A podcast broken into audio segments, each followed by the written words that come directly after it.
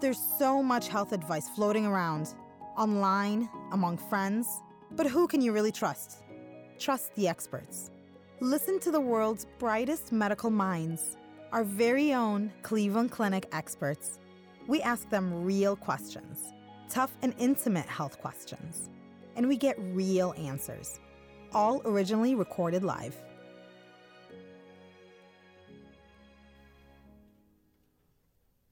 Hi, thank you for joining us. I'm your host, Nada Youssef, and today we're talking about osteoporosis. Osteoporosis weakens bones, making them susceptible to sudden, unexpected fractures. The disease often progresses without any symptoms or pain and is not found until bones fracture. Today, we will talk to our Cleveland Clinic experts regarding steps you can take to prevent this disease and treatments that may be needed. And here with us today, we have two experts. We have Associate Professor of Medicine for the OBGYN and Women's Health Institute, Dr. Pelin Batur. Glad to have you. And we also have with us head of the Center for Osteoporosis and Metabolic Bone Disease and Rheumatologist, Dr. Chad Deal. Thank you. Thanks having you as well. Um, I want to start first of all with Dr. Batur. I want to explain t- to myself and to the audience why we need a woman's health aspect to this, why it's important that you're here. Yeah, um, hormonal treatments are uh, can be very very helpful for bone because obviously for most uh, patients with osteoporosis is going to be postmenopausal women who have uh, lost estrogen and um, hormone therapy, which we'll talk about a little bit more. Mm-hmm. There's a better understanding of risks versus benefits, and it's you know there was a scare many years ago that it's a, a lot of risk and not much benefit, and now we really understand that depending on the woman, you can really get a lot of benefits from hormones bone health being one of them. Mm-hmm. And sometimes uh, we use um, hormonal treatments to minimize the duration of use of our other bone agents. So we really work closely together uh, between Women's Health and the um, Osteoporosis Center um, to help treat our patients. Sure. Excellent. Thank you. And for our viewers, uh, whoever's watching, you can leave your questions in the comment section below. If you have any questions, we'll ask them live here. And before we begin, please remember this is for informational purposes only, and it's not intended to replace your own physician's advice. All right. So let's start, Dr. Deal, with explaining what is osteoporosis. Hmm. So most people know osteoporosis as a disease that causes fractures. Mm-hmm. Prior to that, though, for a very long time, you can have osteoporosis and not even know it. Mm-hmm. And it's basically a what we call a micro architectural deterioration of bone. So think of a think of a, a skyscraper as it goes up with all these girders, and as time goes on in your bone, you're missing a few of those girders, which creates weakness, and the weakness gradually accumulates until you have a fracture. So it's really important uh, for both men and women to get a test for osteoporosis prior to the fracture because in most cases we can actually prevent the fracture if we know that the patient has either osteopenia, which is a little bit not quite as bad as osteoporosis, in advance and use some of the drugs, whether it's hormone replacement or bisphosphonate therapy or many of the other drugs that we have. Okay. So before a fracture ever happens, is are there any symptoms that the patients may be feeling and not knowing that could be osteoporosis? Right, and that's why we've we've called it the silent thief. Yes. Uh, so people generally they don't have any symptoms until a fracture occurs. So that's very different than, for instance, arthritis, osteoarthritis, where if you have it in your knee, you're going to have stiffness and swelling as as an early warning sign that the joint is deteriorating. But mm-hmm. with osteoporosis, no, you that. have no symptoms. All right. And then why, who's at risk? I know women are definitely at risk. I know it's called also a woman's disease, correct? Some people refer to it. There's a lot of men that are underdiagnosed, so it's not just a hmm. woman's disease, but it is most common in women after menopause. So we're really looking at anybody who's lost their sex steroids. So that would be hmm. estrogen for women and testosterone for men. Uh-huh. Um, also, you know, patients who have been thin throughout their life, which we define as less than 127 pounds, um, that's a risk factor. Certain medical conditions, diabetes, rheumatoid arthritis, will increase risk. Those who've had a previous fracture are at a risk for another fracture. And we also look closely at the medication list. Um, so, for example, uh, uh, women who've had uh, che- chemotherapy, for example, for breast cancer, and are now taking anti-estrogen treatments.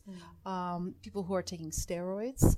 Um, so those would all be things that we look at at the med list to see if they're on a medication that could increase their risk. Is age a big factor as well? Age is one of the biggest factors. Okay, why is that? So if we look at any bone density, and let's say uh, somebody has a bone density that's in the osteopenia range, not quite osteoporosis, um, and they are 50 years old, their risk of fracture is going to be much lower as opposed to somebody with that same bone density who's now 65. So, in fact, for each five years that passes um, after age 65, you're essentially doubling your risk of fracture. So, age is one of the biggest things that we worry about for fracture risk. Okay. And then, so the cause is unknown, um, but how does that disease develop? Well, we do know a lot of the causes for low bone mass or osteoporosis. About 70% of peak bone mass is genetically determined. Mm. So by the time you're 25 or 30, 70% of your bone mass is done. Wow. That's why it's really important to have a healthy lifestyle as a youth. That includes not smoking and low alcohol intake and Mhm. lots of exercise and normal body weight. But there are environmental issues, as Dr. Batur has already mentioned, uh, that affect peak bone mass. Sure. Okay, Sure. so um, there, um, so so a lot of the times it's known, but the the genetics of it are uh, very complex. There are at least hundred genes or more that control peak bone mass, bone loss. So you might think of genes that control vitamin D metabolism or calcium absorption or osteoblast function. These are the cells that produce new bone, or osteoclasts, the cells that break down bone. So there are lots of genes involved that we don't understand. Sure. Sure. Are there certain um, diseases or medical conditions that contribute to bone loss more than others? Yeah, so the reason I'm here, I'm a rheumatologist. I got interested in this because many of my diseases can result in bone loss. Mm. One would be rheumatoid arthritis. In fact, rheumatoid arthritis is a risk factor. If you go to this FRAX website, if you just Google in FRAX on your computer, you can calculate your 10 year risk of a fracture. And rheumatoid arthritis is, is one of the risk factors. Mm. In addition, for all the inflammatory diseases that rheumatologists treat with steroids, that's a huge risk factor. So we're talking about cortisone, prednisone, those types of medications. Right. Right. They're very big risk factors. But it's not only rheumatology. All subspecialties use steroids or prednisone as part of their treatments for various inflammatory diseases. Right, right. And the medications can also, there are some medications that can cause some bone loss. Well, I think Dr. Batur also already mentioned aromatase inhibitors in Mhm. women with breast cancers. Those are anti-androgen therapy. Right. For men, is anti uh, anti-estrogen, anti-androgen therapy in men with prostate cancer, for instance. That's a ri- big risk factor. But there are others like seizure medication, Dilantin, that accelerate vitamin D metabolism and can cause uh, low bone mass. So there are lots of medications that can do this, can Sure. accelerate the process. Sure. Okay, and now like let's switch on to like dietary factors, and you talked about that a little bit. Even when by your by the age 25 or earlier, you should be healthy. Let's talk about diet. Is there dietary factors that can contribute to this disease? I'm glad you're asking me this question because I'm going to keep rewinding this uh, Okay. for my kids. Okay, So good, good. That's just like important. you said, you know, 20, by 20, 30, Yes. uh, we're building up some sort of It's put young, on repeat. yeah. Um, yeah, I mean, what you're doing throughout your uh, youth and uh, with your lifestyle, it really makes a big difference. So we want to make sure that patients are getting enough calcium. Um, we prefer dietary calcium as opposed to supplements whenever possible. Realize that that's not always possible. We have patients, you know, uh, who have gastrointestinal issues or lactose intolerance. They may not be able to get adequate dairy calcium, or you know, it's dairy is your best way of getting calcium. There's other ways, but if you're lactose intolerant, it's going to be hard for you to get that. Um, so getting enough calcium is probably one of the most important things. And uh truth be told, nobody knows exactly how much calcium is required. There's some controversy with that, but we think somewhere around 1,000, 1,200 milligrams a day. Okay. And I see people who are either getting way too little calcium or sometimes getting way too much. Because that amount, the 1,000 to 1,200, should be everything, including supplements and what's in your diet. Okay. So there could be too much calcium. Mm-hmm. That can also cause to bone loss. It won't cause bone loss, but um, you know, adding extra calcium is never going to help you to build your bone. Either you're going to pee it out, or there's some concern about whether uh, you know it leaches out into the arteries. Mm. You know, calcium is a safe supplement overall, but just like anything else, too much is. You want everything to be in moderation. Too much of anything isn't good. Plus, it's constipating. Most, Right. most types of calcium. Right. What about lifestyle choices? So lifestyle includes exercise. You're talking about things like that. Mm-hmm. Yes. So the good example of exercise would be as if uh, if you go into space, uh, you lose about one to two percent of your lumbar spine bone density every month. Mm-hmm. So that's total weightlessness. So obviously that's not something that our audience is going to experience. But uh, if you're a couch potato, you know you can lose bone mass, not to that extent too. Uh, so weight bearing activity is really important. And when I say weight bearing, I'm not talking about lifting weights. We're talking about heel strike. So putting your foot to the floor and sending a mechanical stimulus through your skeleton.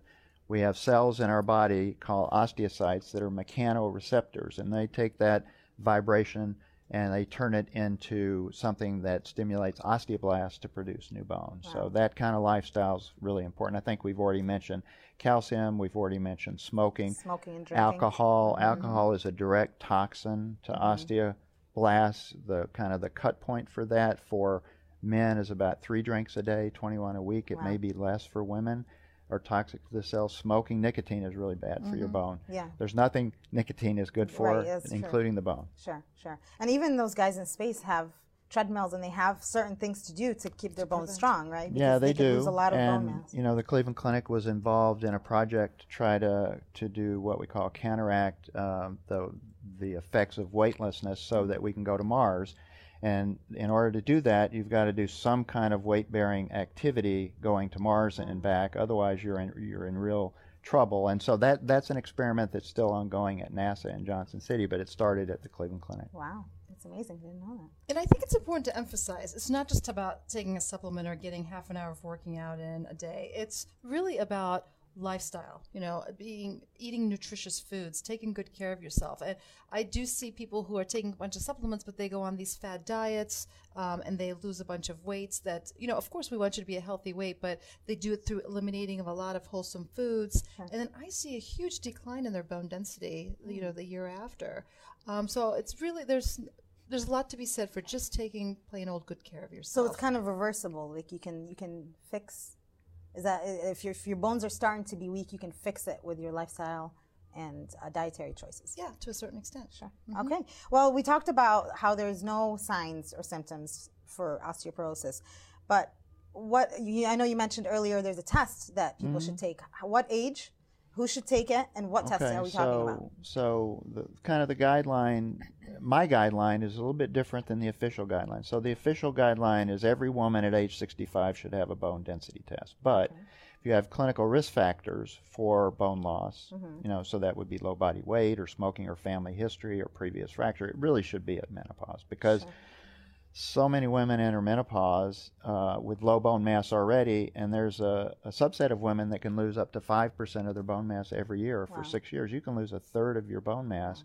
In a six year period. And the only way to really attack that is to know if you need to treat it right away, and a bone density test is the best way to do that. For men, the guideline is age 70, unless there's risk factors, and in which case we do it at age 50. Okay, and this we're talking about like a bone density test. Yeah, correct? and it's a hundred dollar test it's part of uh, Welcome to Medicare. So okay. when you get a when you go uh, get your Medicare insurance, that's part of the test. It's covered by Medicare, but most commercial insurance will pay for it if you have risk factors. And I think it's it's a it's a it's a test that's well worth the hundred dollars, even if you had to pay for it yourself in mm-hmm. order to maintain skeletal integrity and prevent fractures. Can you describe to the audience, kind of like walk through what kind of uh, test, like what, what does it look like, what to expect going into a bone density? Yeah, test? it's it's really really easy. It takes about five or ten minutes. You lie on a table, and there's a X-ray beam that sends a X-ray through your um, skeleton, the hip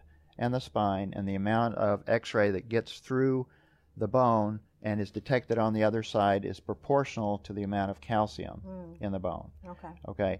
And uh, when I say x ray, remember this is a very low x ray procedure. It's about one tenth of the amount of x ray of a chest x-ray. It's mm. about the same amount of radiation you get flying from Cleveland to San Francisco. So it's not something okay. you should worry about in terms of x-ray exposure. Okay. Good. That's going to be my next question. Yeah. okay, let's jump on to treatments. I want to mm-hmm. talk to you about treatments, what treatments there are, and I know for women it's probably different for men, so we'll kind of tag team and talk about that. Yeah, we have lots of treatments available. Um, so we have hormonal treatments, um, which technically the hormone replacement therapy for the younger woman is meant to be for preventing osteoporosis and fractures. Mm-hmm. But we do have great data, many, many years of data that suggests it actually helps prevent fractures um, and hip fractures, is, which is important because mm-hmm. not all medications available have been shown to prevent hip fractures, which is one of the types of fractures that we really worry about because that's mm-hmm. the one that um, you know can really impact you know affect disability in right. terms of putting you into a nursing home or increasing your chance of having a bad outcome and increasing death so um, that's where hormone therapy can be very helpful especially for the younger woman who's got pretty severe bone loss right. um, but we have not many many non-hormonal uh, options available. Um, we have what we call also designer hormones. Mm-hmm. so these are called selective estrogen receptor modulators serms or um, sometimes people call them estrogen receptor agonists antagonists. Uh, but really what the d- name is trying to find is that it works like an estrogen in some body parts and as an anti-estrogen on other body parts. Mm-hmm. So, for example, the one that we have approved for bone health is an anti-estrogen at the breast. So it's also used for breast cancer prevention. Oh, um, it's a I would define it as a little bit of a weaker bone medication. So this is probably a perfect idea, uh, ideal candidate for that one would be a younger woman that has um, significant bone loss and uh, she has a family history of breast cancer, okay? Mm-hmm. And she wants to prevent that risk, but her risk of fracture right now isn't that high because she's still younger. And so what you can do is you can kind of insert that therapy for five years or so. So you kind of postpone when she's going to switch over to another therapy. Mm. And I'm sure we'll talk about that. There's bisphosphonates. Okay. Um, these are the bone medications that come in um, pill form, injectable form, um, oftentimes just taken once a week or once a month. Mm-hmm. Um, and then we have also bone builders and other injectables. Great. Would you be taking the same approach? I know yeah, you're more of a... Absolutely, yeah. Okay. So the bone builders, what Dr. Batur was mentioning, are our anabolic. So we divide therapy into anabolic or bone building and anti-resorptive, and the anti-resorptives prevent bone resorption or bone breakdown, and those include estrogens and the SERMs that were mentioned, along with the bisphosphonates. The bone builders, we have two of them now. Mm-hmm. We have Forteo and Tymlos, and they're both PTH analogs, PTH being parathyroid hormone.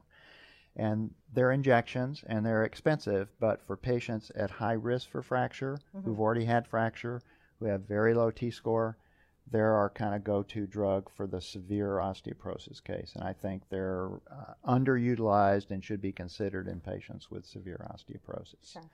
Now, I, yeah, I was going to say for the bisphosphonate medications, you you may have been asked. We're going to ask me that. Mm-hmm. There's a real fear of using these medications now, and the two things that people think about as side effects are these atypical fractures mm-hmm. or this brittle bone, and osteonecrosis of the jaw. So I always tell my patients there's no free lunch. There's always a risk to everything you do. You could take an aspirin tablet swallow it and it could stick on your esophagus and you could burn a hole in your esophagus if you don't do it properly. So our job as osteoporosis specialists is are to treat people at r- high risk for fracture so that the benefit of the drug outweighs the risk. Now having said that, atypical fracture risk is with these drugs, these are thigh bone or hip fractures that occur spontaneously with long-term therapy. They don't really occur in the first 3 years of bisphosphonate therapy. Mm their their issues related to long-term therapy. And for that reason, we have guidelines now for drug holidays with bisphosphonates. So drug holidays. people with mild or moderate risk might be on the drug for three to five years, and then mm. they get time off for good behavior. Oh. But it's mm-hmm. not really time off because these drugs, the bisphosphonate medications, bind to bone. They stay there a long time. So I call it an administrative holiday, but the drug's still actually working in the system. That's not true. That's not true for estrogens. That's not true for SERMs. That's sure. not true for anabolics sure. because once you stop those, the effect goes away right. very rapidly. Okay.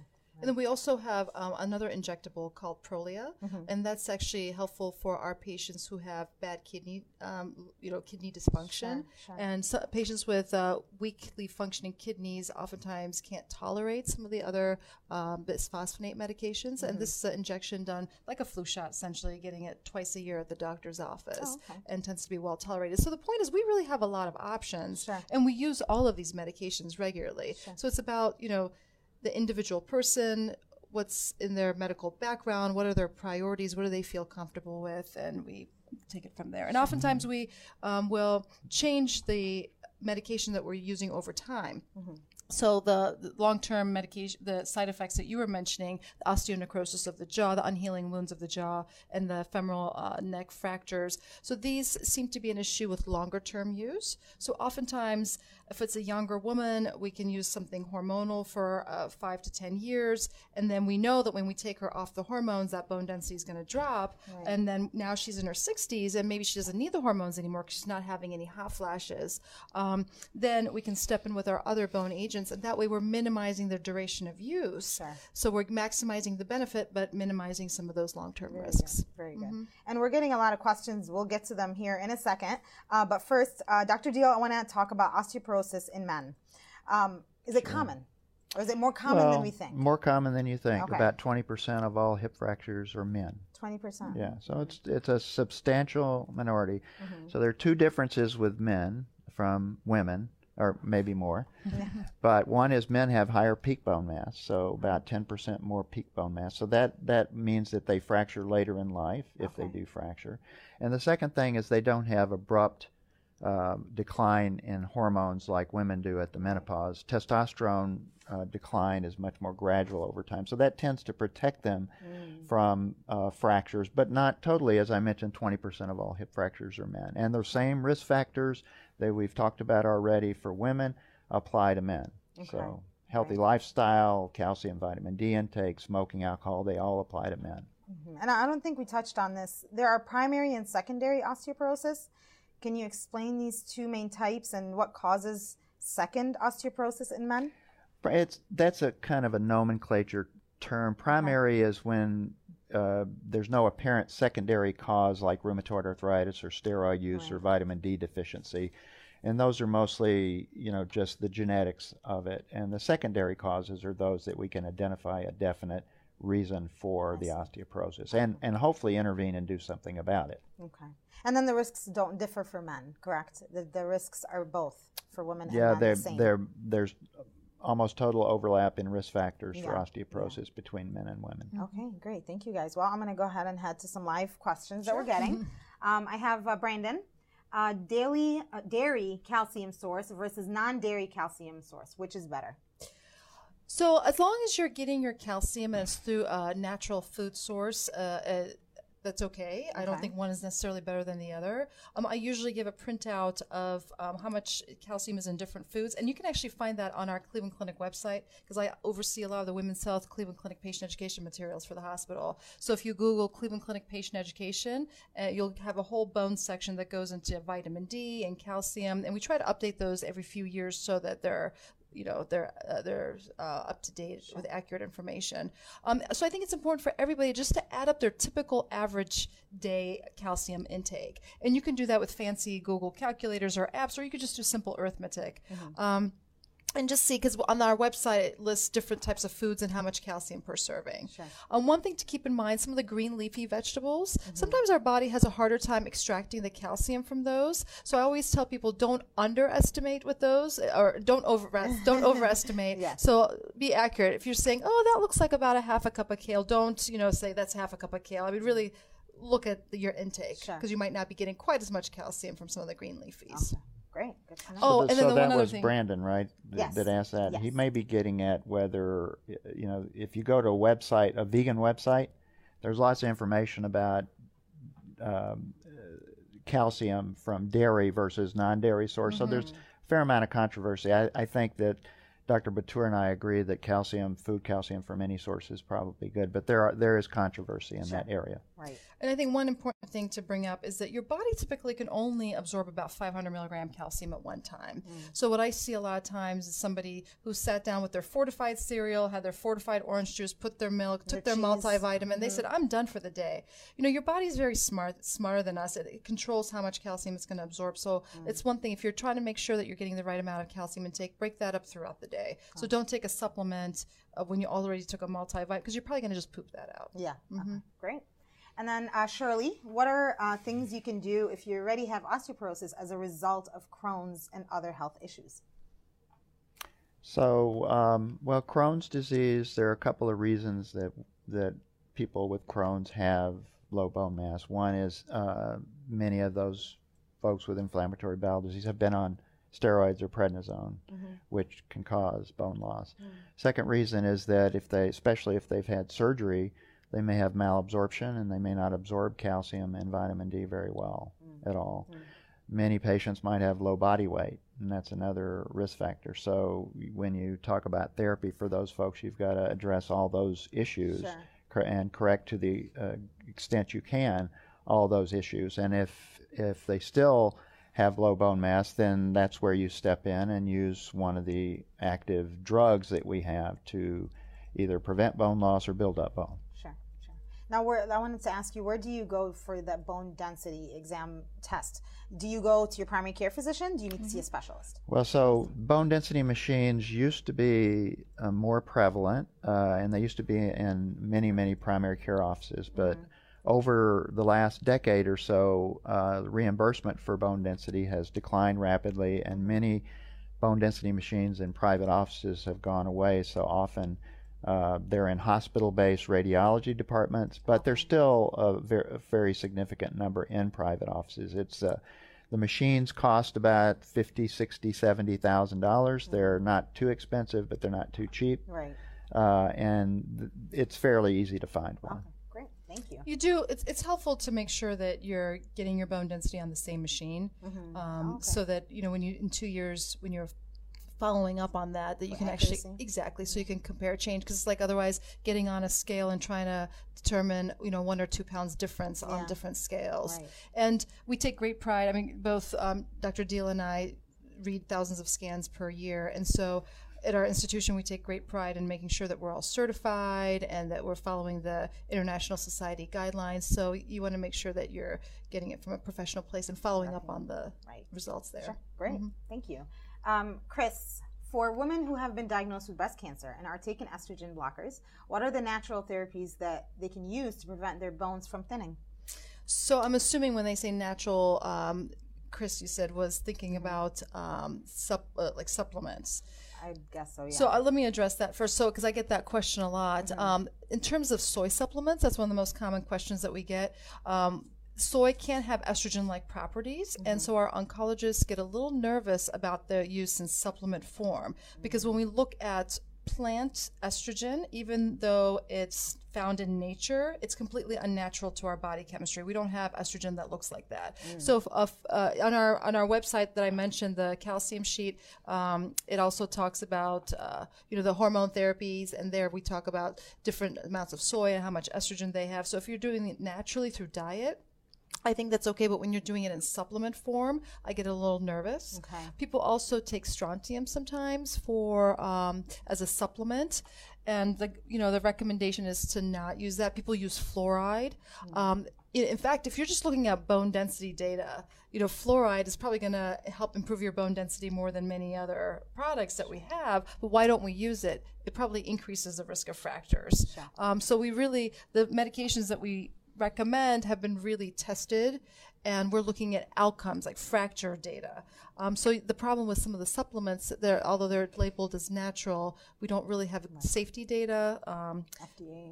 right yeah so i mean i recommend supplements in my practice but i'm a little nervous because i in terms of osteoporosis health as, you know bone health um, outside of the calcium and vitamin d we don't have data about safety or effectiveness of others Right, right. Mm-hmm. So it's okay to eat soy diet in your in your diet, but not supplements. Probably stay away from that. Right, as lo- and as long as you're not overdoing it, Okay. yeah. Um, again, some of our oncologists do it because depending on the type of breast cancer treatment you're receiving, Mm-hmm. um, some like tamoxifen, for example, work by really competing for that estrogen receptor. So, Mm-hmm. how if you're getting a little extra estrogen from a lot of soy, it's probably okay.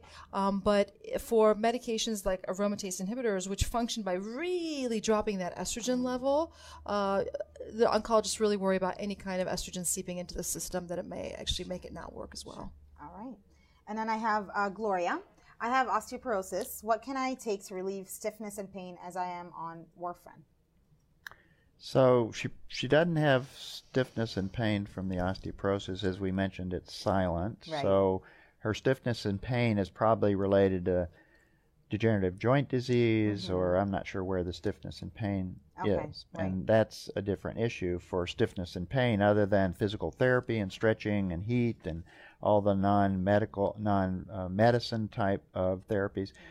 We often use nonsteroidal anti inflammatory drugs for stiffness and pain, but that's really not related to osteoporosis. And that's why it's called silent bone thief, right? Because Correct. you never know what's happening. Correct. And I think the big source of confusion is because they both have the term osteo in it, Right. which means bone, right. but osteoporosis literally means porous bone, so it's weaker, and osteoarthritis, which causes a lot of the pain, means inflammation. Okay, great. And then uh, Bonnie, uh, I'm a kidney transplant patient and on pred- prednisone and work out and walk a lot. What else can I do to stop the pain? More pain questions. More pain? Yeah, we have. Well, I don't know why she has pain, so that's a hard one to, to answer. Sorry. Yeah, yeah. Yeah, it needs an evaluation probably with rheumatology. Hmm. Okay, great. So I'm going to go ahead and see here. We got Lydia. What are the pros and cons of, tell me if I'm doing this right, is it Reclast infusion? Reclast. Yeah. Reclast infusion? So the Reclast is one of the bisphosphonates that we mentioned. Um, well tolerated. We have great data on the effectiveness. It's given once a year, and we use it for at least three to five years, and then do a bone holiday for most people, unless it's severe. Um, and really, uh, there's not many contraindications. So one of the reasons we wouldn't use it if somebody had significant kidney dysfunction, uh, we'd be hesitant about that. But one of the nice thing about the injections is that we're guaranteeing that it's being absorbed. So when a patient takes an oral pill, like for example, if they take oral Fosamax, roughly about one one thousandth of that is absorbed. So if they're not taking it properly on an empty stomach, they're drinking it with their coffee, absorption might be an issue. Or if somebody has bowel issues that prevent absorption, so at least we're bypassing all that and we're ensuring that it's absorbed. Um, and also, if somebody does have issues with, uh, you know, um, reflux, esophagitis type of symptoms from the pills, then the um, IV formulation helps bypass that. Do you And it's a simple, yeah, it's a simple uh, infusion. It takes about 20 minutes. You have, you do have to have an IV. Right. Um, about 10% of patients get a post-infusion reaction. We call it flu-like. It's not the flu, but they may have low-grade aches and pains, low-grade fever for 24 to 48 hours. And that's 10% of. Yeah, Oh, it's a, okay. it's a Medicare B drug, so it's covered very well by Medicare. Uh, the, the out-of-pocket expenses are usually very small. It actually went generic a few years ago, and the price, for instance, of that drug um, is like $350 for an infusion once a year. So it's really actually very cost-effective medication. They're actually using it in oncology too, some of these medications and bisphosphonates to prevent metastasis to the bone. so there's probably some other health benefits that need to, To- be to more studied. medicine. Mhm. Um, and okay, and I have another question about another medicine. Allison wants to know what are the pros and cons of Prolia? Right, and I think Dr. Batur mentioned Prolia. Prolia, so we've talked about bisphosphonates that are chemicals, and they uh, bind to bone, and when um, an osteoclast comes along the bone surface to resorb the bone, Mm-hmm. um, the bisphosphonate's taken up and the osteoclast function is inhibited. Mm. Prolia or denosumab is completely different. It is a monoclonal antibody against rank ligand. Hmm. Rank ligand is a cytokine that's absolutely essential for osteoclast function, osteoclast being the cells that resorb bone. It's a shot given every six months. When you stop this drug, the effect goes av- away very rapidly. So we're not talking about drug holidays with this drug. Mm-hmm. It's a very effective drug. We actually have a 10 year study now in 2,500 people hmm. showing its safety over a 10 year period.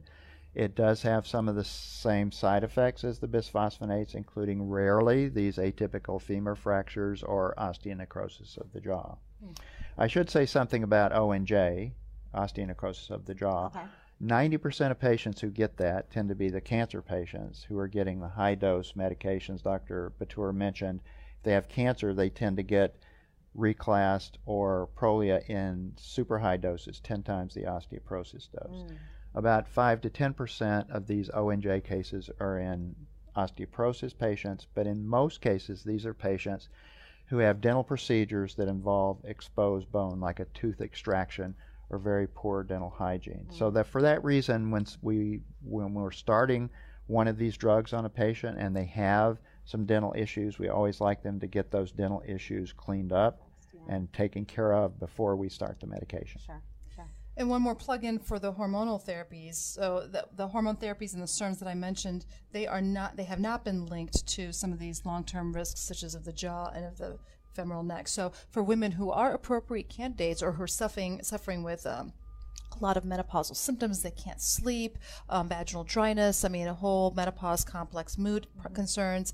This is some way. This is a way that you can avoid the long-term use of one medication. Mm-hmm. Right, right. Yeah, and the anabolic drugs, the bone builders, for Forteo Tymlos, they're not associated with atypical fractures mm-hmm. or, or ONJ either. Wow. All right, and then we are having questions about Fosamax. Um, so Terry wants to know: Are there natural treatments without taking drugs such as Fosamax? So uh, similar to what we talked about before, there's there's really no natural. natural. supplement yeah. that we know that works. Okay. Um, and unfortunately, you know, if we lived in a country where there was more strict regulation of the supplement market, I would feel so much more comfortable. But we're seeing increased number of liver transplants from supplements because you can make a lot of claims on supplements yeah. because you know everybody wants to be healthy and there's people with money in their pockets. So it's a business model built on very little uh, oversight by um, any federal, right. you know, FDA. Regulation, yeah. Exactly, and. Um, so there's people out there to make a buck, and they may have the best intentions of putting out a pure product, right. but there's issues with impurities. Um, they found rat poison, chemotherapy agents in some of the wow. supplements, and without the data to show that there's any supplement that helps, I'm a little nervous about recommending it. And supplements you don't need a prescription for. You could just go get it from wherever or online, mm-hmm. Right. Yeah, yeah, that's the scary thing. And, and, yeah. and some people, uh, they, they ask me, can I do this with just calcium and vitamin D alone, for instance? And what I usually tell folks is that we have randomized control trials that led to the approval of all the drugs we've talked about today. Right. And the placebo group is calcium and vitamin D. So we know that when you add an active medication to calcium and vitamin D, that you reduce your risk for fracture. Calcium and vitamin D are important, and when you are on one of these medications, you still need calcium because calcium is the building block of bone. Fosamax is not calcium, you still need sure, the calcium. Sure. It's kind of a quirky analogy. I mean, it's, it's not perfect, but I, I like the the way it feels in my head. Yeah. You know, I think of calcium and vitamin D as a bunch of bricks. Okay. And I think of the medications that we're recommending when the bone disease is really bad as like a bricklayer. Mm. And so when you have a wall that's falling apart and the bricks need to be put together, dumping more calcium and vitamin D, so dumping more bricks isn't going to fix the problem. And having a bunch of bricks and no bricklayer isn't going to help. Or having the bricklayer, which is the medication, without the adequate uh, number of bricks, the right. calcium and vitamin D isn't going to help. So it's that delicate balance of both yeah. that you need. Yeah, that makes mm-hmm. sense. Um, and then Joanne wants to know if uh, Fosamax causes jaw pain. Well, jaw pain. Right. So, first of all, uh, there are lots of reasons for jaw pain. We have patients who walk into clinic and they've stopped their Fosamax because they have clicking in their jaw, and that's mm. TMJ. That has nothing to do right. with ONJ. There are many reasons for, for jaw pain, muscular pain, uh, grinding your teeth at night. Everything that, that causes pain around in the jaw or the face is not related to Fosamax. Yeah, yeah. Osteonecrosis of the jaw, there's a definition for it. It's exposed bone that persists for more than six weeks. So if you look in your mouth, you'll see an area uh, where the gum's gone and where you can see exposed bone, and that persists. That's ONJ. The rest of the causes for pain in the jaw are something else. Okay. Thank you for asking that because that comes up a lot. Yeah. And let's not forget ONJ and the atypical femoral fractures actually occur in people not on these medications. Oh, okay. Okay, so this is hmm. not just from these medications. Right. So, in fact, if you look at hip fractures, it turns out a good number of them mm can be these atypical fractures uh, in people not on meds. Right. Um, it just we're just concerned that it may slightly increase the risk, yeah. but the, these number these slightly increased risks that we're talking about are in the rare category, sure. one sure. out of a thousand or less. Oh wow! Mm-hmm. And then um, Darlene wants to know um, should I take vitamin D or D3? And what is the difference? D2 or D3? So uh, vitamin D or D3? So there's two types of D. There's D2, mm-hmm. and that's usually the prescription that we write. It's 50,000 okay. unit D2. It's plant based. Okay. D3 is is over the counter, so that's where you get 400, 1,000, 2,000, 5,000. You can just pick it up off the shelf. That's mm-hmm. that's a, an animal source product. Okay. D3 may be a little more potent than D2, not a huge difference. So either either is fine. So D3 is the animal. Uh huh. And D2 is the vegetable. Okay. Consistency is the key. Consistency. And the nice thing about vitamin D is it's fat soluble, so it's one of the only vitamins that you can take more in lump sum. And so I always tell people if you forgot it for a week and you say, "Oops," uh, then you can actually double up the next week, and it's similar to taking it every day. And you, you shouldn't do that with other vitamins, but vitamin D is one that's reasonably safe as long as you're sticking to the lower over the do- over the um, counter doses and not a high prescription dose. And I'll follow up with Kathy's question. Um, she wants to talk about high dosage of vitamin D. Is it safe, and do you need to take calcium with it? Um, you know, vitamin D, you ask uh, 20 different people, you're going to get 60 Yes. different answers. um, so, back in the day when we really didn't have as much data on vitamin D, I would use the higher dose supplements in my practice, the 50,000 units. And I still have to in some women that have had, for example, bariatric surgery and have really hard time absorbing. But I favor finding a lower dose that they can take regularly.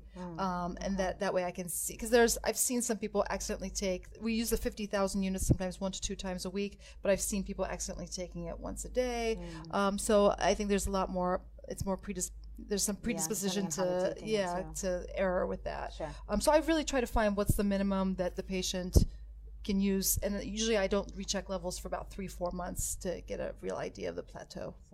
Uh, your your Yeah. approach may be different. No, it's it's. I agree with that, Yeah. and uh, we we tend to use the fifty thousand in patients who really have very low vitamin D's because we want to replete them very quickly. Because people who have really severe vitamin D deficiency don't have can have not osteoporosis but osteomalacia. Osteomalacia is a failure of bone mineralization, and vitamin D is really required for that. So somebody, the typical patient would be patient who's had bowel surgery and they have what we call short bowel syndrome and they come in and they uh, have a vitamin D level of 5, normal being 30. And those folks have a lot of unmineralized bone. They have something we call osteoid in the bone. And those patients need very quick repletion of vitamin D in order to get their bone density, bone mineralized. And that's where we tend to use the the bigger pills that Dr. Batur was talking about, the 50,000. And we should probably talk about um, the optimal level of vitamin D because that's also an area of confusion. So the National Institute of Medicine guidelines um, say anything over 20 is adequate, um, but really with bone health, that's that's for general population.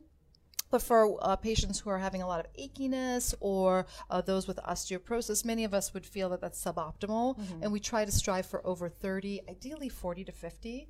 Um, I'm a little nervous about too much vitamin D. Again, since it's fat soluble, you may not be able to pee it all out, and you can get toxic on it. So, although we have data on safety, um, you know, at the higher ranges, even more than 100, and you know surfers and people who are out in the sun getting it naturally Mm-hmm. we don't have that safety data for supplements um, so i try to stick to somewhere between 30 and 80 most mostly the to four- 40 to 50 range really um, Great. i don't know if your approach is different Yeah, and then the normal's 30 to 80. 30 to 80. And, and uh, the, as I said, there is controversy about whether you need 20, whether you need 30 nanograms per deciliter. But uh, most folks in the osteoporosis feel go, with 30 nanograms or greater. Okay, great. And then uh, Agnes wants to know I'm on a weekly medication for osteopenia slash osteoporosis. I follow the rule on an empty stomach and do not lie down or drink my coffee for 30 minutes to one hour. How beneficial is the injection over the pills? So, uh, so she's asking whether taking the injection, which would be Prolia, or the infusion, which would be Reclast, might be better than Fosamax. Now, if you take your Fosamax properly, as she's doing, uh, empty stomach, big glass of water, don't have anything to eat or drink for at least 30, maybe even longer, uh, it's going to be effective therapy.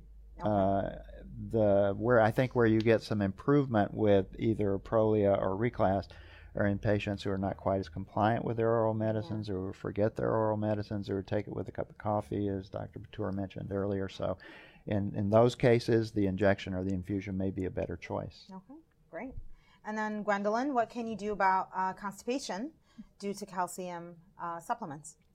Yeah, so that's a good question. So sometimes just fixing the behaviors that worsen constipation as helpful. So what do I mean? Really pushing the fluids, um, especially when the weather starts to turn. People don't realize that they're getting relatively dehydrated because mm. the heaters are kicking in. So I really encourage patients who are constipated to really aim for six to eight glasses of water a day, um, minimizing other agents that are constipating. You always want to make sure that you know thyroid has been checked and you don't have another reason to be constipated. Sure. Um, benefit, you know, I, I don't want to advertise certain supplements, but yeah. you know, it's a fiber form. Benefiber is one of our favorites in our clinic.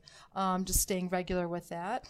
Um, there's some data that um, calcium phosphate might be a little bit better in terms of constipation. Mm-hmm. you know, personally, I've seen that to be true. Mm-hmm and you can find that in it's harder to find but you can find that in some you know gummies okay. um, used to be able to find it as Posture-D but i think they got rid of that a while ago mm-hmm. um, I, have seen it at sam's and Costco it's chewables okay. right so calcium that brings up the point of calcium supplements come in calcium carbonate calcium citrate calcium phosphate calcium gluconate most patients, the most common on the market is calcium carbonate, so that's what's in Tums or mm-hmm. Oscal or Caltrate. Citracal, I, I find a little bit less mm-hmm. um, constipating too. And the advantage of taking calcium citrate is it's absorbed independent of acid, so you don't have to take it with a meal. It, you can use it in patients who have a disease called pernicious anemia, where they have no stomach acid. It's mm-hmm. absorbed very well too. The disadvantage of the Citracal is the um, the elemental calcium is uh, less, so you have to take a bigger pill and more pills often with Citracal than you do with carbonate, calcium carbonate medicine. It's a little bit more expensive too. Yeah.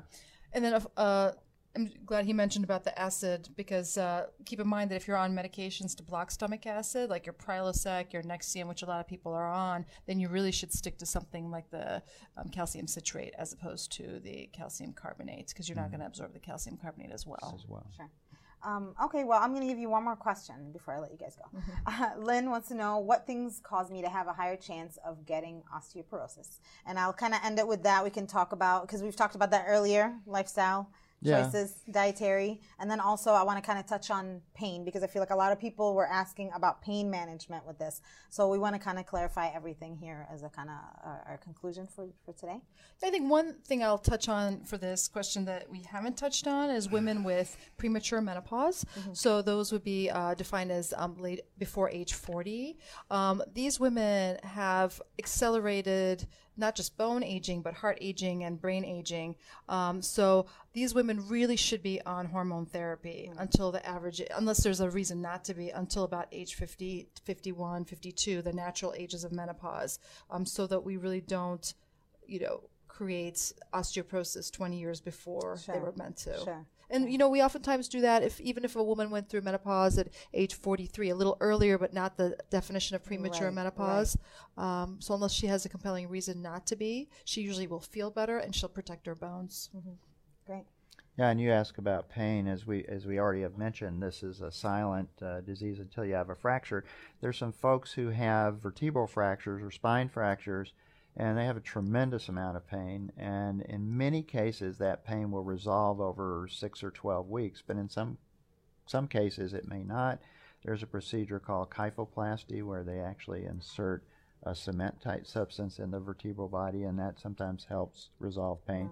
Sometimes patients who have chronic pain end up in, in medical spine centers and places that deal with chronic pain in the yeah. spine. Yeah. Uh, another common cause of pain with a fracture are sacral fractures or pelvic fractures. They can be very painful.